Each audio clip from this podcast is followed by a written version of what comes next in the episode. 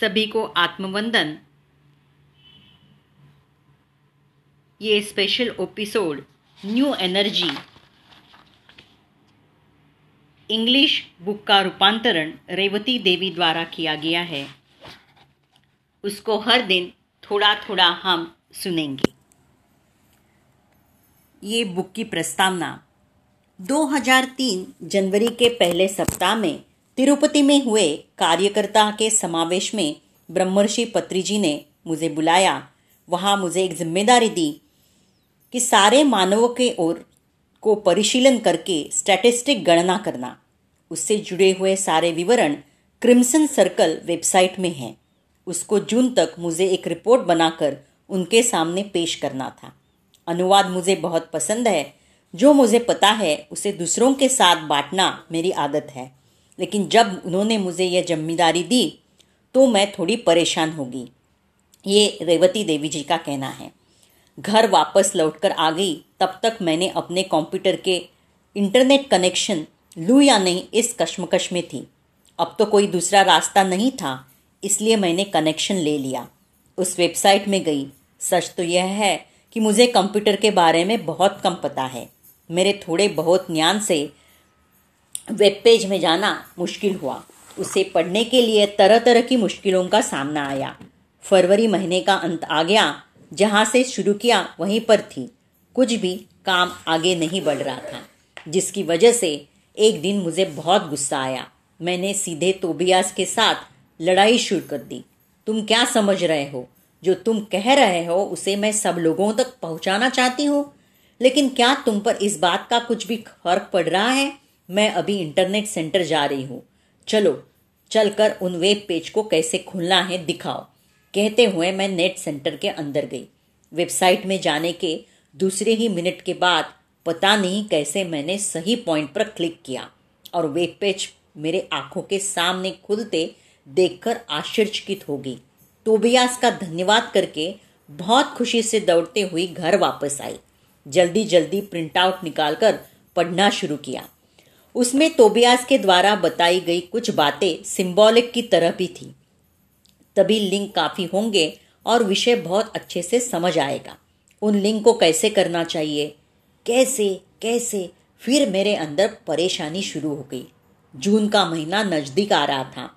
जो मटेरियल मुझे ही सीधी तरह से समझ नहीं आ रहा है, उसे मैं बाहर कैसे लाऊं? ऐसे में Nellore pyramid centre master Anand Rao के घर जाने पर बातों बातों में उन्होंने वॉक इन के बारे में वेबसाइट देखने के लिए कहा। घर में आने के बाद उसे ढूंढना शुरू किया। वहाँ एक और वेबसाइट मिली। मैं जो वेबसाइट के लिंक को ढूंढ रही थी, वह लिंक मिली और कुछ वेबसाइट भी मिली। हमारे अंदर सिर्फ़ ईमानदार सोच और खोज करने की इच्छा होनी चाहिए। रास्ता अपने आप खुल जाएगा। पहले थोड़े दिन इस विषय को कैसे लाना है, समझ नहीं आया।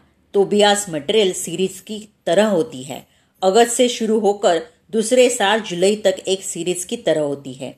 ऐसे 1999 अगस्त से लेकर लगातार सीरीज़ है। हर एक सीरीज़ में हर महीने के 12 पार्ट होते हैं। हर पार्ट का अलग अलग अनुवाद करूँ या सबका एक बार अनुवाद करूँ, समझ नहीं आ रहा था, जिसकी वजह से बहुत महीने तक उलझन में थी। बार बार सीरीज़ पढ़ रही थी इसलिए मेरे अंदर जागरूकता बढ़ने लगी। नेल्लूर के ध्यानी अशोक जी ने कहा, जिस किसी भी तरह लिख गया हो, लेकिन उसके अंदर की एनर्जी पढ़ने वालों को मिलनी चाहिए। उनकी यह बात मेरे कानों में सुनाई देती रही। 2000 साल आधे से ज़्यादा बीत चुका था। अब व्याख्या करने से कोई फ़ायदा नहीं था। पानी में कूदने तक तैरना नहीं आएगा, इसलिए मैंने शुरू कर दिया। पहले ध्यान आंध्र प्रदेश पत्रिका को भेजा। धीरे धीरे जैसे विषय को लाना चाहिए, अपने आप वही होता गया। इस ज्ञान को देने वाला सिर्फ़ तोबियास नहीं है। कई जगह चैनलिंग में कई लोग दूसरी तरफ़ से बात कर रहे हैं, जिससे वह समाचार दे रहे हैं। उस समाचार को इकट्ठा करने पर हमें संपूर्ण तरीके से विषय और परिस्थिति समझ में आएगी। सच्चा समाचार किसी के भी देने पर एक जैसा होता है। सिर्फ़ उनके बोलने के तरीके में बदलाव होता है। इसके अंदर का विषय ऊपर से बोलने से खत्म नहीं होने वाला है। आचरण करने से ही यह विशेष ठीक तरह से समझ आता है। मेरे हाथ के द्वारा कलम से जो ज्ञान का प्रवाह आ रहा है, वह दूसरों द्वारा दिए गए सहकार की वजह से रचना में आया है। हर सप्ताह हमारे घर में होने वाली न्यू एनर्जी कक्षा में आने वाले लोगों के साथ चर्चा की वजह से कई सारी गहराइयाँ समझ में आई। जैसे जैसे समझ आता गया मेरा मन और भी खुलता गया। उस अनुभवों को भी अपने के सामने रखने वाली हूँ, ये रेवती देवी जी कह रही है। साथ साथ जिनके द्वारा मैंने इस अनुभव को पाया है, सीधा उनके द्वारा सुने गए समाचार को भी इसमें डाला गया है। तोबियास हमको एक सही मार्ग पर लेके जा रहा है। तोबियास पहले जो कहता है और बाद में जो कहता है, उसके बीच में अंतर दिखाई दे सकता है। वह गलत नहीं बोल रहा है। कुछ कोण से देखने के बाद हमको दूसरी दशा पर ले जाने के लिए ऐसा कहा गया है।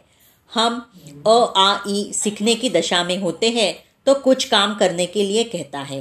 इस दशा में हम उसका पालन करेंगे तो उसमें हमारा ही फ़ायदा है। तब उनके बारे में समझ आएगा। इसके बाद की दशा में उनमें से कुछ काम नहीं करने के लिए और कुछ नए नए विषयों का पालन करने के लिए कहता है। इस समय के लिए यह सही है इसलिए ऐसा करने के लिए कहते हैं। पहली कक्षा में जो चीज़ों को नहीं कहते हैं, उन्हीं चीज़ों को दसवीं कक्षा में नजरअंदाज कर दो, ऐसे कहते हैं। हर वक्त हमारे अंदर की एनर्जी को धारण करते हुए हमें आगे बढ़ना है। जो उसने कहा है, उसका वैसे ही आचरण करेंगे। तो जब उसका नतीजा आएगा तो बहुत अद्भुत होगा और हमें इतनी खुशी होगी कि जिसे हम बातों में नहीं बता सकते। पहला कदम चढ़ने पर दूसरे कदम चढ़ने के लिए विचार आएगा। तीसरे कदम के लिए कोशिश करेंगे तो उसके ऊपर चढ़ पाएँगे। यही कोशिश तोबियास कर रहा है। स्तरों के मुताबिक हमको विषयों के बारे में शिक्षित करते हुए हमारी मदद कर रहा है। तोबियस कहता है, हमारे साथ थोड़ा समय बिताना उसे बहुत आदरणीय लगता है। जब वह और हम मिलते हैं तो न्यू एनर्जी डायमेंशन का निर्माण होता है। वह धरती से संबंधित एनर्जी शक्ति नहीं है। सामने वाली से जुड़ी हुई शक्ति भी नहीं है। वह देवत्व से जुड़ी हुई नई डायमेंशन है। जब हम अपने मन को खोलते हैं, जो लोग भौतिक रूप से नहीं है, उनका स्वागत करने पर उसका निर्माण होता है। यह वही है जो अब यहाँ निर्माण हो रही है। इस पुस्तक में कुछ अंग्रेज़ी शब्द भी दिखेंगे। साइंस से संबंधित शब्द भी दिखेंगे। उनको हम समझने की कोशिश करेंगे। तो जिन विषयों के बारे में हम बात कर रहे हैं, वो हमें अच्छे से समझ आ जाएँगे। एनर्जी और फ्रीक्वेंसी जैसे शब्द दिखेंगे। चलिए, यहाँ उनके बारे में थोड़ी बात की जाए। एनर्जी का मतलब शक्ति है। यह एक थरथराट के रूप में होती है। कंपन का मतलब लहरों की तरह गति होने वाली शक्ति है। यह शक्ति का सहज लक्षण है। एनर्जी कंपन की तरह संचार होती रहती है। यह उतार चढ़ाव हमारे सहज आँखों को नहीं दिखाई देता। एक रेखा को बीच में क्षितिज के रूप में खींचकर उसके ऊपर और नीचे लहरों की तरह डालेंगे तो ऐसे डालने के बाद जो रेखा खींची गई है, उसके क्षितिज रेखा से ऊपर जाकर, फिर नीचे आकर, फिर ऊपर जाकर बीच में क्षितिज को छू लेती है। ऐसे एक उतार और एक चढ़ाव को मिलाकर लहर कहते हैं। एक क्षण में इस एनर्जी से कितनी लहरें आती हैं, उन लहरों की संख्या को फ्रीक्वेंसी कहते हैं। इसको आवृत्ति भी कहते हैं। ज़्यादा फ्रीक्वेंसी का मतलब क्षण काल में ज़्यादा संख्या में आने वाले थरथराहट का स्तर है। मतलब आवृत्ति ज़्यादा होती है। कम फ्रीक्वेंसी का मतलब कम संख्या में आने वाली थरथराट का स्तर है। मतलब आवृत्ति कम है। एक जगह में एक से ज़्यादा थरथराट के स्तर हो सकते हैं। हमारे भौतिक शरीर जहाँ पर है, वहीं हमारा एस्ट्रल यानी सूक्ष्म शरीर भी है। एक ही जगह होने पर भी एक ही वजह से दूसरे को कुछ भी खतरा नहीं है। हम अपने फ्रीक्वेंसी को बदलने पर भौतिक आँखों को मतलब भौतिक आवृत्ति को जो दिख नहीं सकता, उसे देख सकते हैं। कुछ कंपन को हम हमारे भौतिक कारण से आवाज़ की तरह सुन सकते हैं। इसलिए जो भी हम देखते हैं और सुनते हैं, वह सभी कंपन है। सब कुछ विशिष्ट आवृत्ति है। जब आध्यात्मिक साधना अच्छे से करते हो तो अलग आवृत्ति के कंपन को हमारे भौतिक कानों के द्वारा सुन सकेंगे। मतलब भौतिक रूप से परे आवाज़ के रूप में सुन सकेंगे। टेलीपैथी ऐसी ही है, ऐसे ही है दूसरे फ्रीक्वेंसी में जो आवृत्ति है, जो भौतिक आँखों से नहीं दिखती, उसे दूसरी तरह से देख सकते हैं। इसको ही दिव्य दृष्टि या तीसरी आँख से देखना कहते हैं। हम समझते हैं कि जो लोग ऐसा देखते हैं, उनके अंदर कोई अद्भुत शक्ति है। इस पुस्तक को कोई कहानी की तरह पढ़ना काफ़ी नहीं है। इस किताब को जैसे जैसे पढ़ते जाएँगे और ये पॉडकास्ट में सुनते जाएँगे, वैसे वैसे गहराइयाँ समझ में आती जाएगी और जागरूकता बढ़ती जाएगी। ज़्यादा अच्छा समझ में आएगा। तो ब्यास की उंगली पकड़कर चिंता के बिना चलिए, आगे बढ़ते हैं और अब, अभी असली विषय में आते हैं। तो आज हम तोबियास का परिचय ले लेंगे। तोबियास का परिचय। 1997 में एक दिन जाफरी हाफ़ व्यापार निमित्त हवाई जहाज़ में सफ़र कर रहा था। हम जैसे कार में और ट्रेन में सफ़र करते हैं, उतनी ही सामान्यता से अमेरिका में हवाई जहाज़ के सफ़र किए जाते हैं। एक बिज़नेस मीटिंग खत्म करके जाफरी घर वापस जा रहा था। वह रात का सफ़र था। हवाई जहाज़ में बत्ती बुझा दी गई। धुंधला दिखाई दे रहा था। सबके जैसे जाफरी भी आराम करते हुए पीछे टेक कर अपनी आँख बंद करके बैठा हुआ था। तोबियास उसके सामने प्रत्यक्ष हुआ। तोबियास का शरीर रोशनी में था। उसको नमस्कार करके उसके साथ बहुत देर तक बात की। बात करके गायब होने के बाद जाफरी काप उठा, चारों तरफ़ देखा। बाद में समझ आया कि वह रोशनी सिर्फ़ उसे ही दिखाई दी थी। और उसने जाफरी से मुँह खोलकर बात नहीं की। ऐसे जाफरी को तोबियास से परिचय हुआ। तब तक जाफरी को आध्यात्मिक विषयों के प्रति बहुत दिलचस्पी थी। 25 साल पहले इसने अपने एक दोस्त को हिप्नोटाइज किया था और ट्रांस में गया हुआ मित्र अपने पूर्व जन्म के बारे में लगातार बोलना शुरू करने पर जाफरी को अपने जीवन में पहली बार आध्यात्मिकता के प्रति दिलचस्पी शुरू हुई थी। उसके बाद कुछ वर्षों तक उसमें डूबकर उसके बारे में अध्ययन किया। उसके बाद 20 बरस तक प्रापंचिक विषय पढ़कर व्यापार संभाला। लेकिन 1995 में फिर से उसका आध्यात्मिक प्रयाण जारी किया गया। कोई परिचित लोग क्रयान चैनलिंग द्वारा आई हुई दी एंड टाइम्स नामक पुस्तक को उसे दिया। The end times. उसको पढ़ने के बाद, बहुत गहराई वाले अनुभव को देखने के बाद, जाफरी हाफ़ लिकारोल के साथ परिचय बनाकर दोनों बहुत अच्छे दोस्त बन गए। जाफरी और हाफ़ लिकारोल। ऐसे समय में जाफरी को कल्पना के परे तोबियास के साथ परिचय हुआ। बहुत महीनों तक असल में वह कौन है, कहाँ से आया है, जाफरी को पता नहीं चला। इन लोगों के परिचय के प्रारंभिक दिनों में तोबियास की बातें ठीक से सुनती नहीं थी और समझ भी नहीं आती थी। इसलिए उससे विषय को कुछ हद तक कल्पना करनी पड़ती थी। रेडियो में दूर के स्टेशन को लगाकर सुनने पर जैसे लगता है वैसे होता था। तोबियास की फ्रीक्वेंसी अलग थी और जाफरी और हाफ़ की कंपन अलग थी। यह भौतिक स्तर पर था और तो वो अभौतिक स्तर पर था। इसलिए उससे बात करने के लिए जाफरी को उस कंपन स्तर को छूने की ज़रूरत थी, तभी तोबियास की बातें सुनाई देती। ऐसे दूसरी फ्रीक्वेंसी में जाने की आदत होने तक सभी बातें स्पष्ट रूप से नहीं सुनाई देती थी। एक दिन जाफरी ने पूछा, तोबियास, कौन हो तुम? उसने कहा, बाइबल में देखो, पता चलेगा। लेकिन जाफरी ने बाइबल में उसका नाम कभी नहीं सुना था। जाफरी ने अपने होटल के कमरे में जाकर गिलियन की बाइबल में पुराने और नए निबंध दोनों को पढ़कर देखा, लेकिन कुछ भी लाभ नहीं हुआ। क्या तोबियास असल में है? जो आवाज़ उसके दिमाग में सुनाई दे रही है, वह किसकी है? जाफरी सोच में पड़ गया। इस विषय के बारे में पता न लगने पर वह बहुत छिड़ गया। उस दशा में तोबियास की कहानी बाहर आई। वो एक समय में बाइबल में था और उसमें से उसको निकाल कर बाहर किया गया।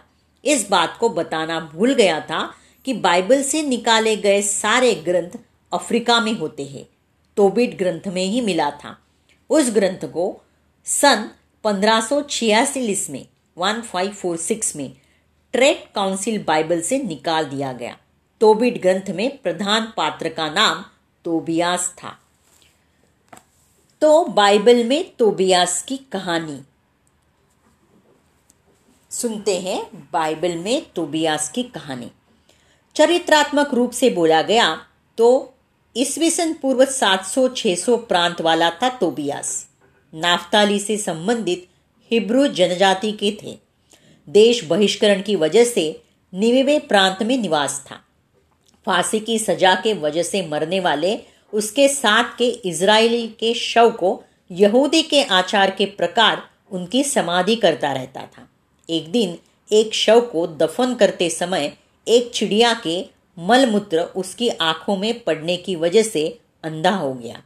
कठिन गरीबी से दुखी होते समय उसको याद आया कि मीडिया प्रांत में रेजस नामक एक प्रांत में उसने जो चांदी छुपाई थी, उसे अपने बेटे छोटे तोबियास को उस खजाने को लाने के लिए कहा।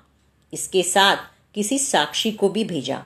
उसका साथी और कोई नहीं इसराइल के रूप में आया हुआ राफेल नाव रफाइल नावक का देवदूत था, जो हम एंजल बोलते रफाइल छोटा तोबियास रफाइल के साथ मिलकर रवाना हो गया।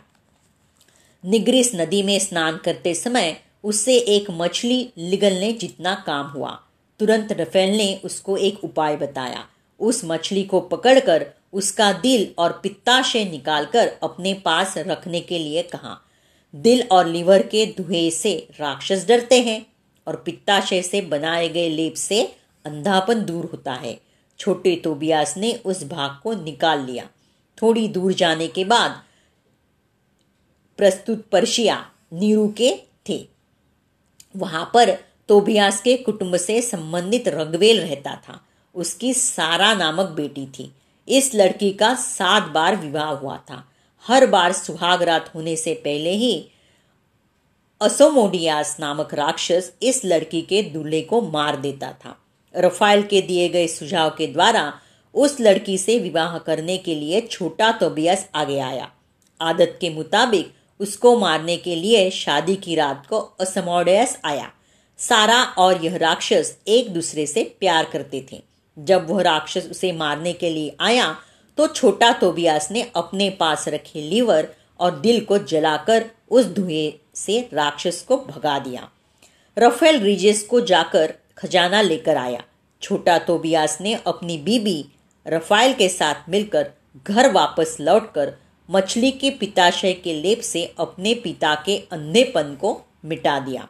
तभी वह आर्क एंजल में से एक है, कहकर अपने असली रूप के बारे में बताकर रफाइल स्वर्ग चला गया। तो ये कहानी का हम अर्थ देखते हैं। जाफरी ने उस तोबीत ग्रंथ को पढ़ा।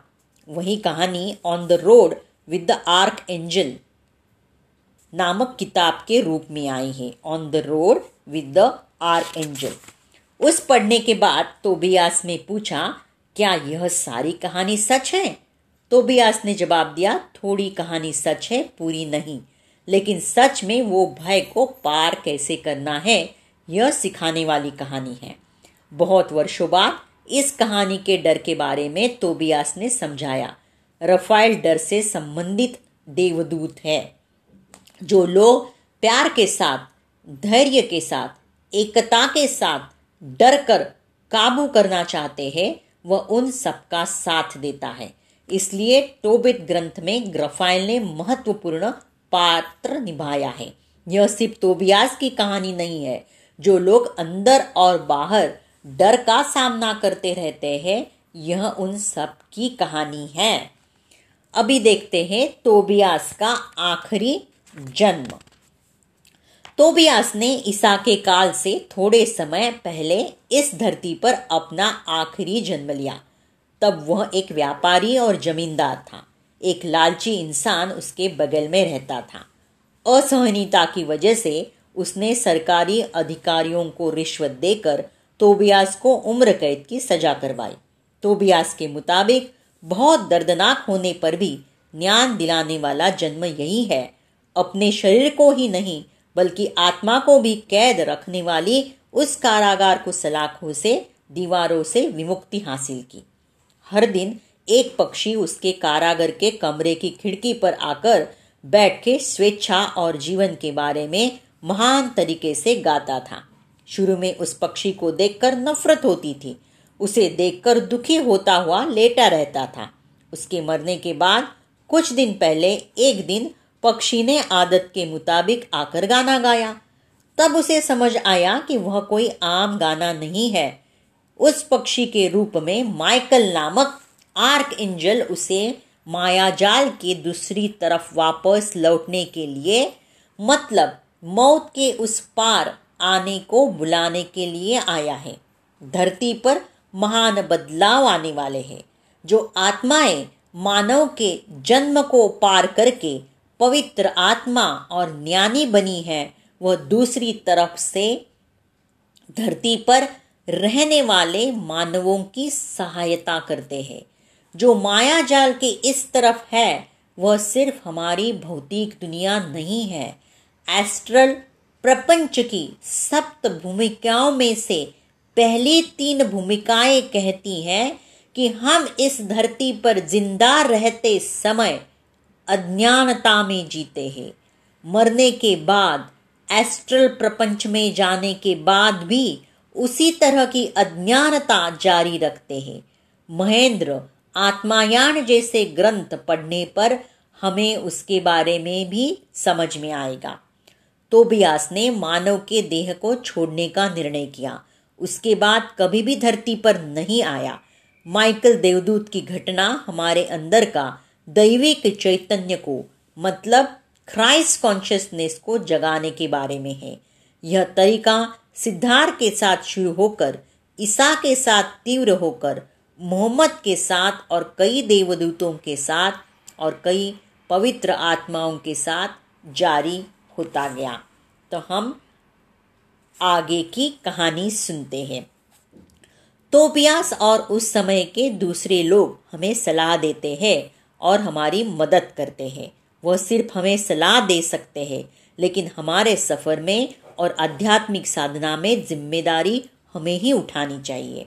वह हमारे लिए कुछ भी नहीं कर सकते, लेकिन हमें सही रास्ता दिखाते हुए, हमारे साथ दोस्ती करते हुए, हमारे लिए खड़े रह सकते हैं। तोबियास के शब्दों में कहा जाए तो आप कभी भी अकेले नहीं है। तोबियास और जाफरी ने लगभग एक वर्ष तक बात की। उसके बाद जाफरी उसे दूसरे लोगों के सामने लाया। उसके बाद डेढ़ साल तक तोबियास ने जाफरी द्वारा बात करते हुए एक साइकोलॉजिस्ट के प्राइवेट प्रैक्टिस में आध्यात्मिक शक्तियों को अपने अंदर प्रस्तुत करने वाले मरीजों को चुनकर उनके साथ काम किया। उनके पिछले जन्मों को देखकर इस जन्म की समस्याओं को गहराई से जागरूक किया। ऐसे बहुत सारे क्लाइंट से डील करने की वजह से जाफरी को तोबिया सुपरिचित हो गया। उसकी निकटता और एनर्जी की उसे आदत होकर वह सुखी रहता था।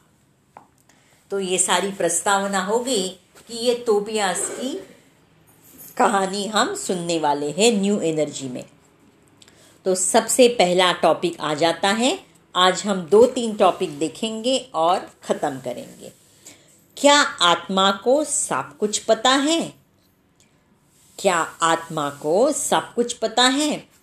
जाफरी जब तोबिया से शुरू के दिनों में बात करता था तो समझता था कि जो लोग आत्मा के रूप में रहते हैं, उन्हें सब कुछ पता है और वह सब कुछ देख सकते हैं। लेकिन तोबियास ने कहा कि ऐसा समझना गलत है और कहा कि उनको भविष्य नहीं पता, क्योंकि भविष्य की अभी सृष्टि नहीं हुई है। नीचे ज़मीन पर खड़े रहने वाले से ज़्यादा ऊपर पहाड़ पर खड़े रहने वाले को रास्ता दिखाई देता है। इसी तरह जो होने वाला है, उसके बारे में जो ऊंचाई पर खड़ा होता है, उसे पहले ही सब कुछ दिखाई देता है। उदाहरण के लिए, रोड पर खड़े हुए इंसान को बगल वाली गली से आती हुई गाड़ी नहीं दिखाई देती है, लेकिन जो इंसान इमारत पर खड़ा होता है, उसे गली में आते ही गाड़ी दिख जाती है। और वह गाड़ी गली से आकर कुछ देर में रोड पर चढ़ने वाली है। इस बात का भी पता लग जाता है। लेकिन इमारत के ऊपर से देखने वाले को वह गाड़ी रोड पर चढ़ने के बाद किस तरफ़ रास्ता पलटने वाली है, इस बात का पता नहीं चलता। रास्ता किस तरफ़ मुड़ना चाहिए? जो ड्राइवर कार चला रहा है, उसके हाथ में होता है। अभी दूसरा टॉपिक है चैनलिंग तो तोबियास और जाफरी शुरू में आम बात करते थे। बाद में उनके बीच आत्मीयता और भरोसा बढ़ने पर वो बहुत अच्छे दोस्त बन गए। सुख और दुख एक दूसरे से बांटते थे। एक दिन तो तोबियास ने कुछ दोस्तों को घर बुलाने के लिए कहा और कहा कि उनको कुछ बोलना है। जाफरी समझा कि, हे भगवान, कहीं तोबियास मुझे चैनल करने के लिए तो नहीं कहेगा? तोबियास ने उससे टेलीपैथी में कहा, फिर अब तोबियास से सीधे सीधे गपशप करने की आदत हो गई थी, इसलिए डर नहीं था। लेकिन दूसरों के लिए चैनल करने के लिए शुरू में जाफरी को डर लगा। उस डर को मिटाने के लिए कुछ समय लगा। उस समय वह क्यों डर रहा था? पीछे पलटकर देखने पर पता चला कि उसका कारण था कि उसका व्यक्तित्व रुकावट बन रहा था।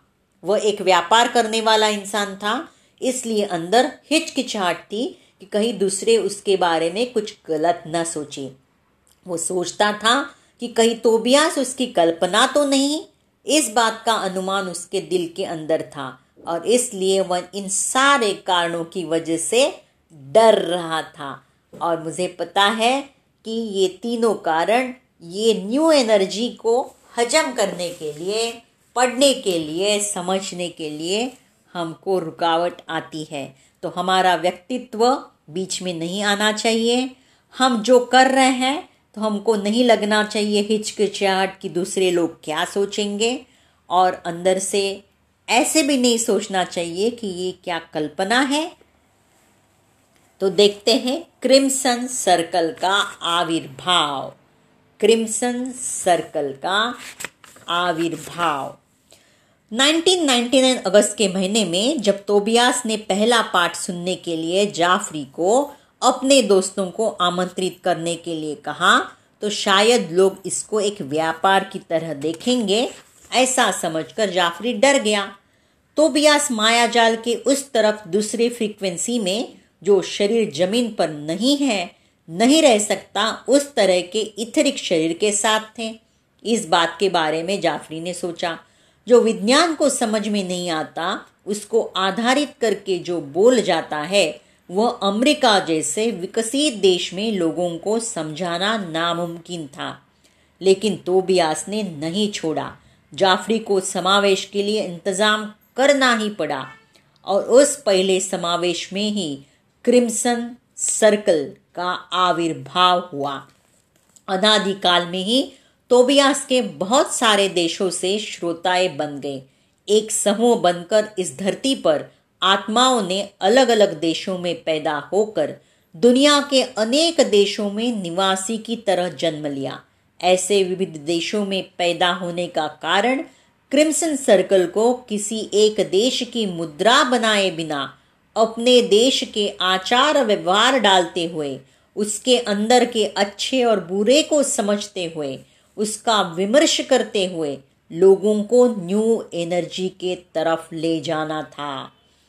ले जाना है। इस तरह से चलने के लिए उन्हें उस देश के आस्था और न्यू एनर्जी के विधानों के बीच चलना चाहिए। इस तरह तैयार होने के लिए उनके अंदर उस देश के लक्षण और तोबिया जो समूह को चला रहा है, उस समूह के लक्षण भी होने चाहिए। तभी वह तोबियास को आसानी से और सहज रूप से स्वीकार करके उस रास्ते पर चलकर उसका अनुभव करने के बाद बाकी लोगों को भी इस रास्ते पर चला सकेंगे। स्थानिक समूह सैकड़ों की संख्या में तैयार हुए। हर रोज हज़ारों लोग www.crimsonscircle.com वेबसाइट का संदर्श कर रहे हैं। आज तीस मिनट ऑलरेडी हो गए हैं। हम कल देखेंगे क्रिमसन सर्कल क्या है।